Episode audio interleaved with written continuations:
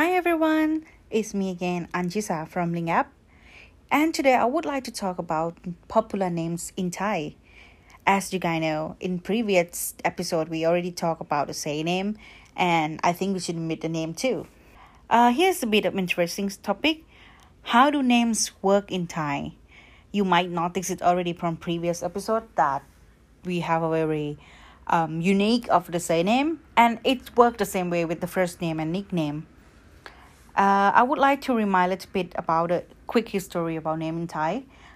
In the past, we only have like name or nickname, and then following with the place that we staying, we live. And then in 1930, we start to have the same name, like Westerner. And due to the nature of length of Thai names or surname combined together, Thai nicknames are shorter names that people are given to them and use it even more frequently. Thai people might be very close to someone but didn't know the real name, just know the nickname. And what the difference between Thai nicknames and other is because we named our kids after things, like very random. And I can show you example later on.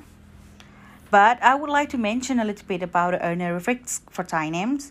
If you want to like show the respect or be more polite to someone, you can just put the word Khun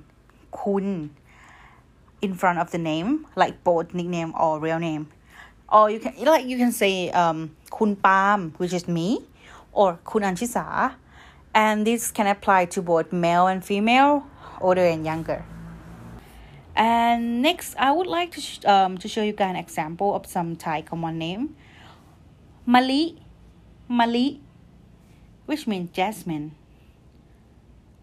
It might not sound that weird yet. And come to the next. Pond Tip.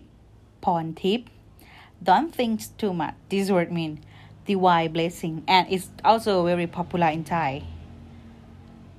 Angun. This means grape. And I'm sure that it will be quite weird if you heard some Westerner name like, "Hi guys, my name is Grape," you know. But in Thai it's very common. Dao, star.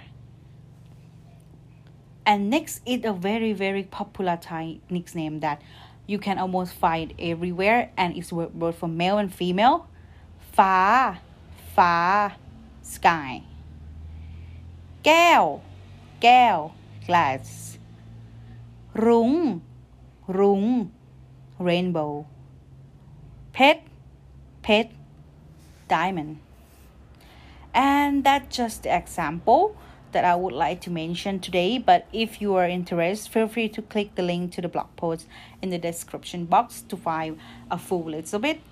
And if you find its information useful or fun, feel free to share it to others. As I mentioned before, the reason that I want to talk about it because it's quite important in Thai. And as a Thai learner, I think it's quite interesting to know.